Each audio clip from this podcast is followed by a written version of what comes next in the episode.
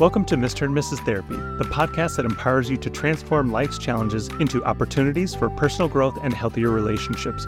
We're your hosts, Tim and Ruth Olson, licensed marriage and family therapists and trauma experts. As experienced therapists with backgrounds in addressing trauma and mental health disorders, we believe there is hope and there certainly is healing.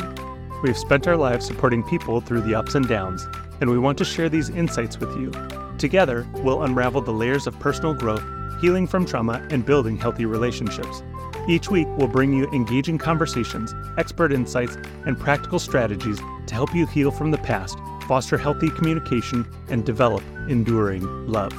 This podcast is your guide to transforming adversity into triumph, healing wounds and past trauma, gaining wisdom and insight, and creating meaningful, fulfilling connections.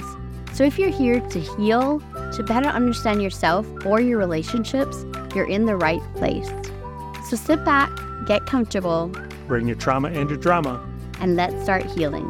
Welcome, Welcome to Mr. and Mrs. Therapy.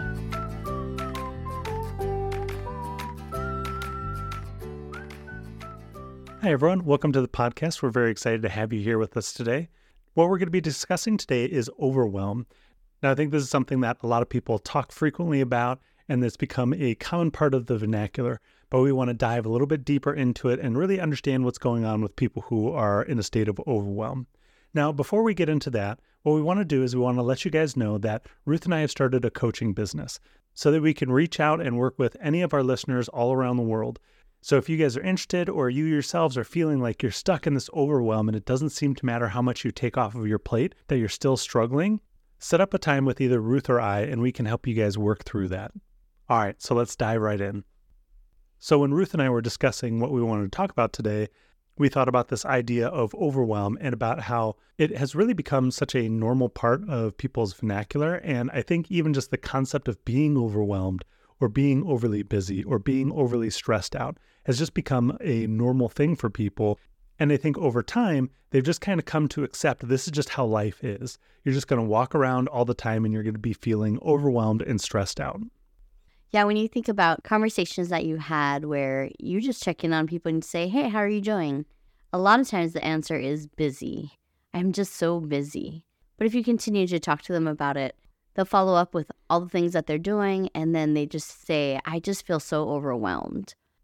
And there's a lot of different reasons why we can feel overwhelmed. Sometimes I think it is circumstantial and it is just a life situation that is happening right now.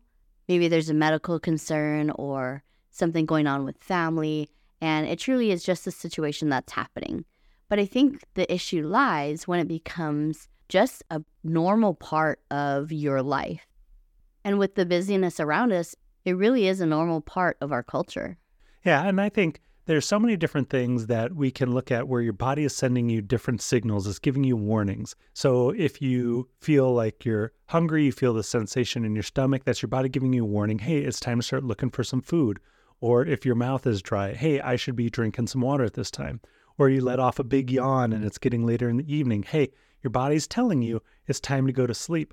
But I think when it comes to this idea of overwhelm, I think a lot of times people ignore this warning sign that your body's giving you.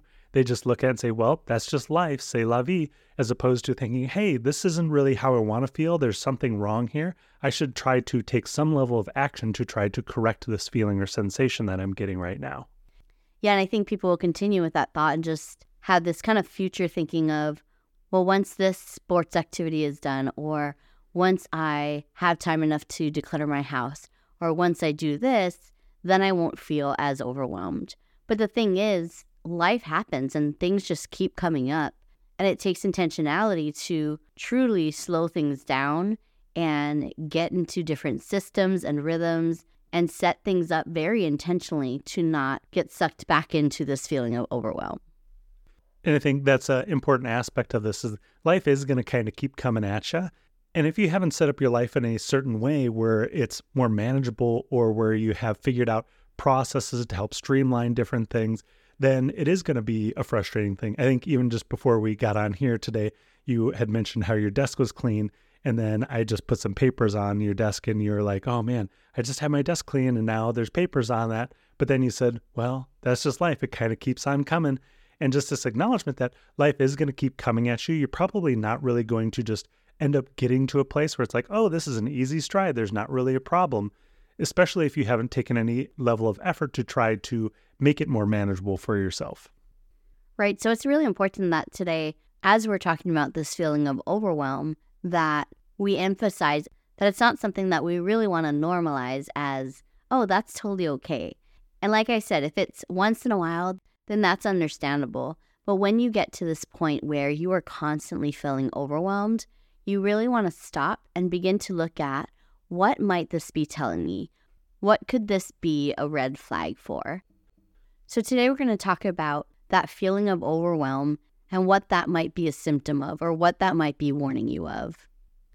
So, the first thing is feeling overloaded. So, it's a sense of having too much to handle, both mentally and physically. And I think it's important to define these different aspects of what overwhelm could be because it's a term that I think can cover a lot of different things.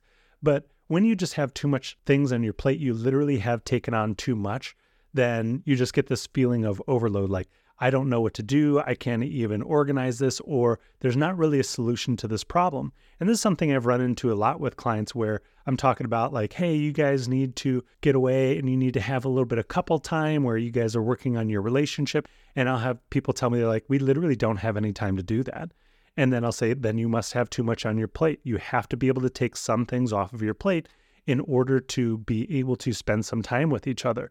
Otherwise, their schedule is just way too overloaded with things. The next area that overwhelm can be warning you of is emotional stress. These intense feelings of anxiety, stress, or being emotionally drained. We're all going to experience that over time. That is just part of life, right? Things are going to come our way and we're going to have to figure it out, and that could cause stress and anxiety. But if you haven't already listened to one of our early episodes on the emotional Richter scale, that's a great episode to listen to in regards to this emotional stress because some things that don't normally bother us, when we begin to feel overwhelmed, the littlest things really can cause that tipping point and something that you would normally be totally okay with or be able to brush off. When you have so much on your plate, all of that is compounded and you feel this exponential level of stress that causes you to sometimes explode, sometimes break down, or sometimes just have this constant feeling of overwhelm. And I do think that, you know, you might be in a situation that is just on its face stressful, but just because that situation on its face is stressful doesn't mean that it's okay to just sit there in the stress. You should be doing something to try to manage that stress. Go out for a walk, or you should journal, or you should talk to a friend or your counselor, or something along those lines. Because again, it may be reasonable that you're stressed out, but it's not okay to just let yourself stay there. You need to work at managing that stress or addressing the situation that is stressing you out. Another thing that you can really struggle with if you are in a state of overwhelm is an inability to focus. It can make it difficult to concentrate on tasks that you're doing. And when you're not able to really focus on your tasks, what that then causes you to do is spend extra time trying to solve that problem or extra time trying to finish that project that you're working on, which then compounds the feeling of overwhelm.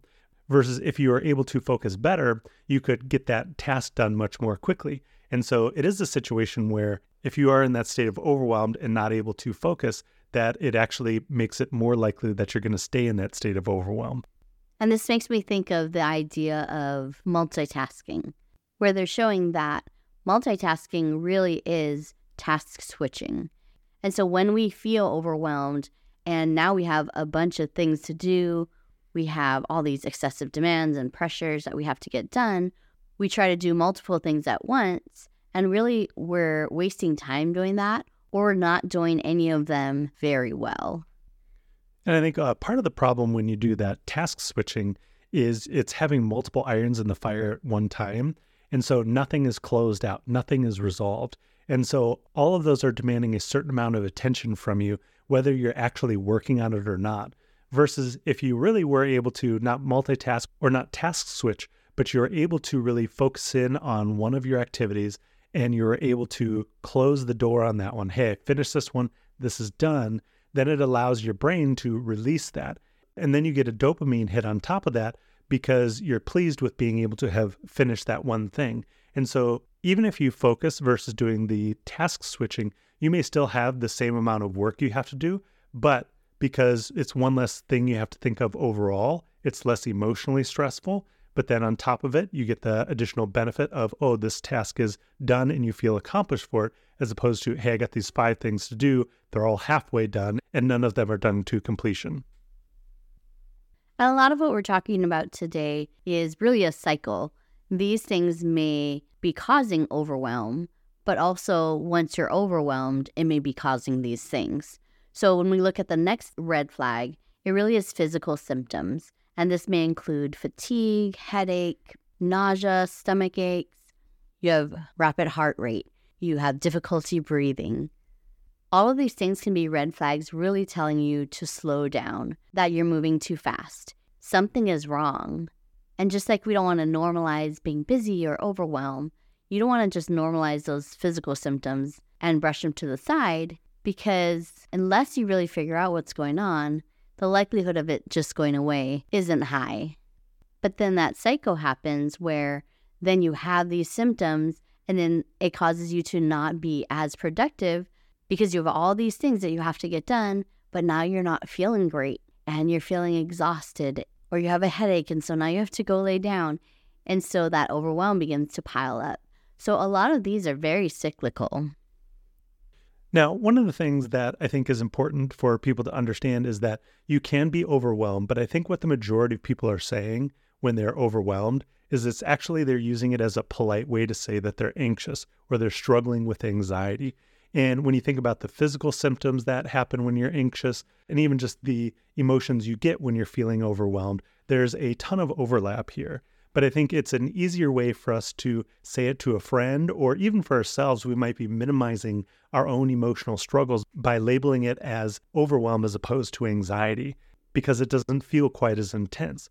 But the thing is, just labeling it something nicer doesn't mean that it's any less intense. And so, one of the things that I think is important to know too, especially if you have felt overwhelmed, you felt like, man, I've got so much on my plate, and then you've worked at reducing things on your plate, you have delegated things to people, or you have just cut things out of your life and it really hasn't made much of a difference. You're still just feeling this sense of overwhelm. You're feeling like, man, it doesn't seem to matter how much I just reduce it by. I just still feel like I'm struggling or I'm anxious.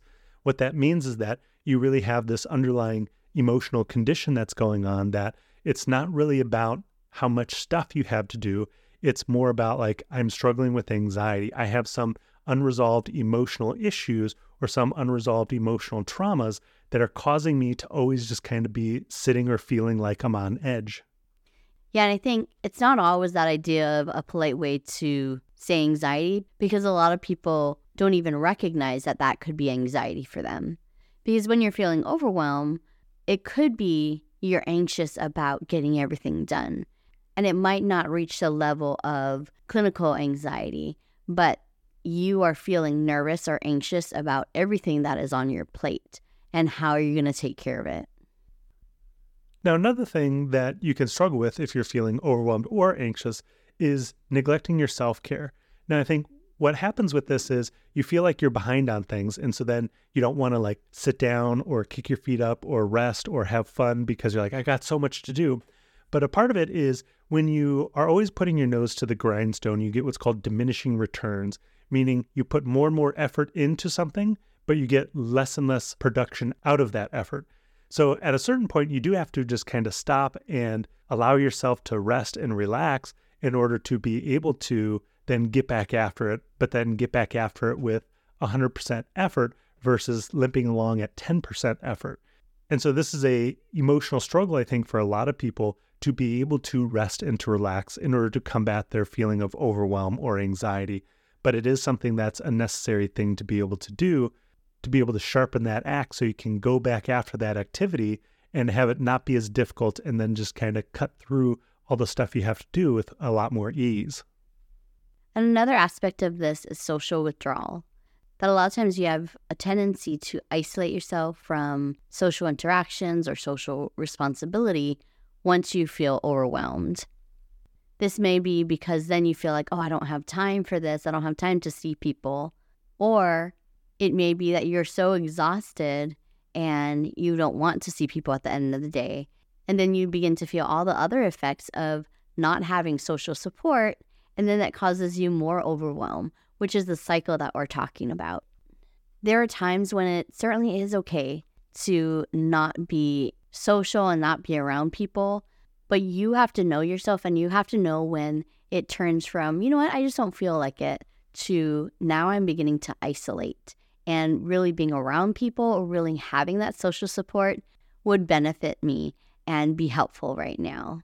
And it doesn't have to be a social party or social engagement. It could be one friend that you call and you talk to, or you go and have coffee with them, or you're texting back and forth. But it's engaging with someone else so you're not carrying this burden all by yourself. Or it could even be just the support of having them there, not needing to talk about it, but just, hey, just come over, let's watch a movie so that I have somebody else here with me. And the last thing we're going to talk about for this episode is that overwhelm can impair your judgment. And the reason why this is because the more emotionally you are about things, the more likely you are to make poor decisions. And what really happens is that your logical parts of your brain start to shut down when you get emotional. And so it makes it harder for you to make good or healthy decisions. So I remember early on in our counseling career, Ruth and I, we used to run grief recovery groups. And one of the things that you would always talk to people who were grieving was make sure you don't make any big decisions in the next six months. If your spouse died, don't sell the house, don't throw away all their stuff, don't do anything. Just give it time to simmer and to wait. And the reason for that is because you don't want them to make an emotional decision that then they can't retract. Oh, their spouse died and then they couldn't stand looking at the house anymore. So then they sold it, but that's the house they raised their kids in, but now it's gone. Somebody else owns it or they got rid of all their spouse's clothes because they couldn't stand to look at it anymore. But now they want to reminisce and go back and look and they want to be reminded of them. So you don't want to make any rash decisions when you're in an upset or emotional state. But if you're walking around with just this simmering overwhelm, you're running around with this low grade, maybe medium or even high grade level of anxiety, that's going to impair your ability to think clearly, to rationalize through your thought processes, and then come to good, healthy conclusions and decisions. So there definitely is a cost to being overwhelmed. It's not just something that's like, oh, I just got to learn how to deal with it. It definitely can dramatically affect how you operate in your everyday life if it goes unchecked. And remember that overwhelm is not something that you should allow to be normalized. And do take a little bit of time to think, am I really just struggling with overwhelm? Or maybe it is just an underlying sense of anxiety that I have. And whether it's anxiety or it is overwhelm, don't let it continue to affect all these different areas of your life for too long because then it gets harder and harder to work your way back from that. All right, guys, that's it from us for today. Remember, your mind is a powerful thing.